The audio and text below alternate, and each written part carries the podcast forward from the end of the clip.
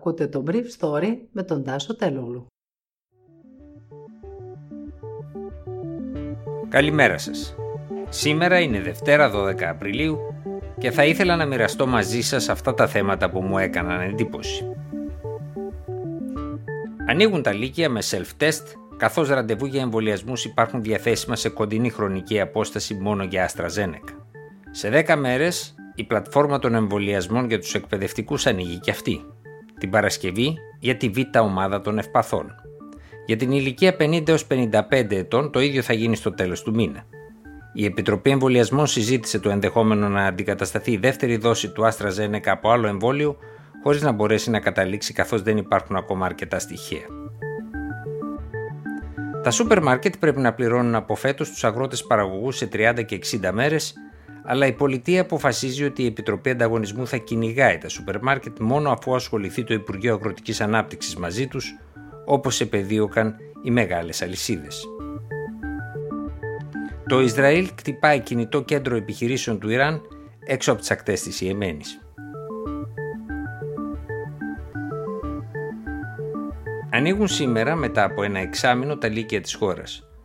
Ορισμένοι γονείς που δεν είναι εμβολιασμένοι επικοινώνησαν μαζί μου το Σαββατοκύριακο και μου είπαν ότι αυτό θα έπρεπε να είναι προαιρετικό, διότι θα είναι εκτεθειμένοι στα παιδιά τους. Φυσικά αυτό δεν μπορεί να γίνει. Προαιρετικό σχολείο δεν υπάρχει σε κανένα μέρος της Ευρώπης. Μέχρι λίγο μετά τα μεσάνυχτα είχαν βρεθεί πάνω από 400 θετικά τεστ εκπαιδευτικών και μαθητών στη διαδικασία των rapid αυτοτεστ. Οι εκπαιδευτικοί όπως θα ανακοινωθεί σήμερα θα αρχίσουν να εμβολιάζονται σε 10 μέρες, ενώ την Παρασκευή που μας έρχεται ανοίγει πλατφόρμα για τους ευπαθείς της δεύτερης ομάδας. Προς το τέλος του μήνα θα ανοίξουν και τα ραντεβού για τις ηλικίες 50 55 ετών. Μέχρι σήμερα η χρήση του εμβολίου AstraZeneca ήταν κλειδωμένη μόνο για τις ηλικίες 60 έως 64 ετών. Αυτές οι ηλικίες δηλαδή δεν μπορούσαν να εμβολιαστούν με άλλο εμβόλιο. Από σήμερα σε αυτή την ηλικία μπορεί κανείς να εμβολιάζεται και με άλλα εμβόλια. Αυτό βεβαίως θα έχει ως συνέπεια αν διαλέξει εμβόλια άλλα εκτός του AstraZeneca να εμβολιαστεί τελικά πιο αργά. Σύμφωνα με πληροφορίες μου, η Επιτροπή Εμβολιασμών στη συνεδρίασή της την Παρασκευή Συζήτησε μεν το ενδεχόμενο να εμβολιαστούν όσοι είχαν κάνει την πρώτη δόση με AstraZeneca με άλλο εμβόλιο στη δεύτερη δόση, δεν κατέληξε ωστόσο για δύο λόγους. Πρώτον, δεν υπάρχουν ακόμα επαρκή στοιχεία για τις παρενέργειες της δεύτερης δόσης παρά μόνο στη Μεγάλη Βρετανία, που δεν τα μοιράζεται ακόμα. Και δεύτερον, οι δεύτερες δόσεις του AstraZeneca αργούν, καθώς οι πρώτοι από εκείνους που θα εμβολιαστούν με τη δεύτερη δόση τους θα το κάνουν αυτό στα τέλη Απριλίου με αρχές Μαΐου. Ω τότε θα έχουμε μια πολύ πιο καθαρή εικόνα, μου είπαν κατά τη διάρκεια του Σαββατοκύριακου δύο μέλη της Εθνικής Επιτροπής Εμβολιασμών. Στην κυβέρνηση υπάρχει ένας προβληματισμός για το πόσο θα αντέξουν τα ραντεβού της AstraZeneca με μεγάλες ομάδες των πολιτών να ψηφίζουν με τα πόδια τους και να μην δέχονται να εμβολιαστούν με το συγκεκριμένο εμβόλιο. Έχει αποφασιστεί ωστόσο να μην υπάρξει παρέκκληση από τη γραμμή που εκφράστηκε με την πρόσφατη απόφαση της Εθνικής Επιτροπής Εμβολιασμών για εμβολιασμό από τα 30 και πάνω με ό,τι εμβόλιο είναι διαθέσιμο.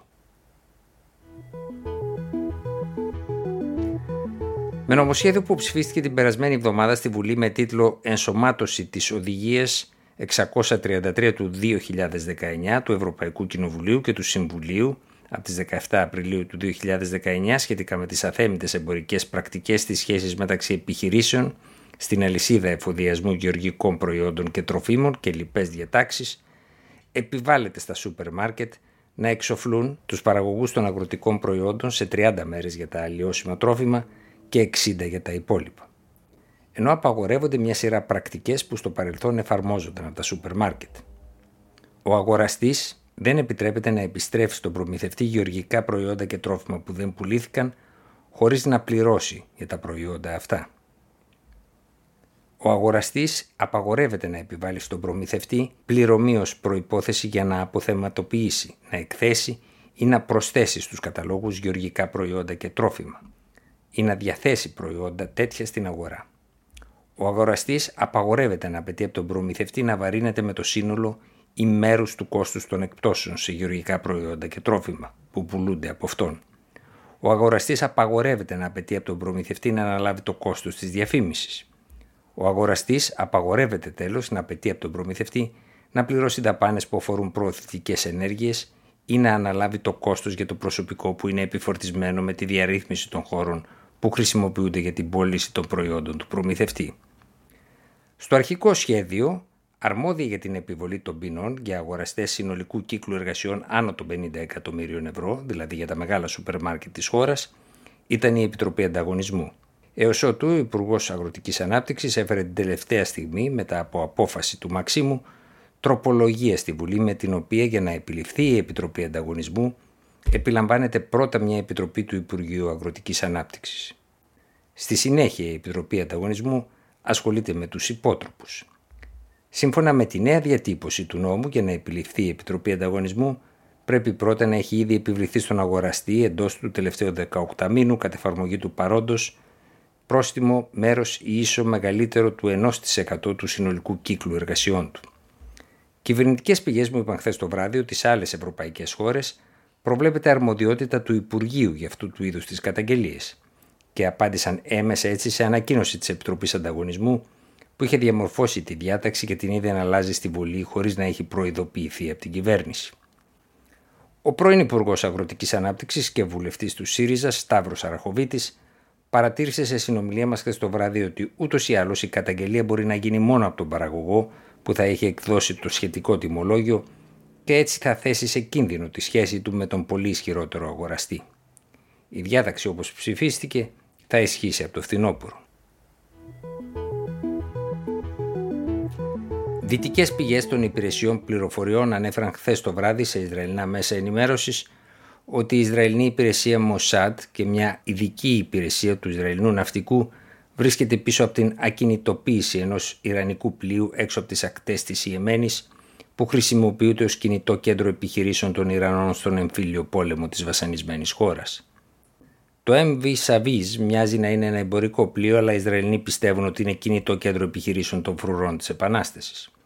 Την περασμένη Πέμπτη το πλοίο φαίνεται να υπέστη ζημιές από νάρκες που κόλλησαν στα υφαλά του μέλη της μονάδας του Ισραηλινού ναυτικού Σαγετέτ 13. Το πλοίο μοιάζει ακινητοποιημένο από εκείνη τη μέρα μεταξύ Ερυθρέας και Ιεμένης, κάτι που επιβεβαιώνουν χθεσινές δορυφορικές φωτογραφίες. Το Ιράν υποστηρίζει τη μία πλευρά των εμπολέμων της Ιεμένης και η Σαουδική Αραβία με τη Δύση την άλλη. Ήταν το Brief Story για σήμερα 12 Απριλίου 2021.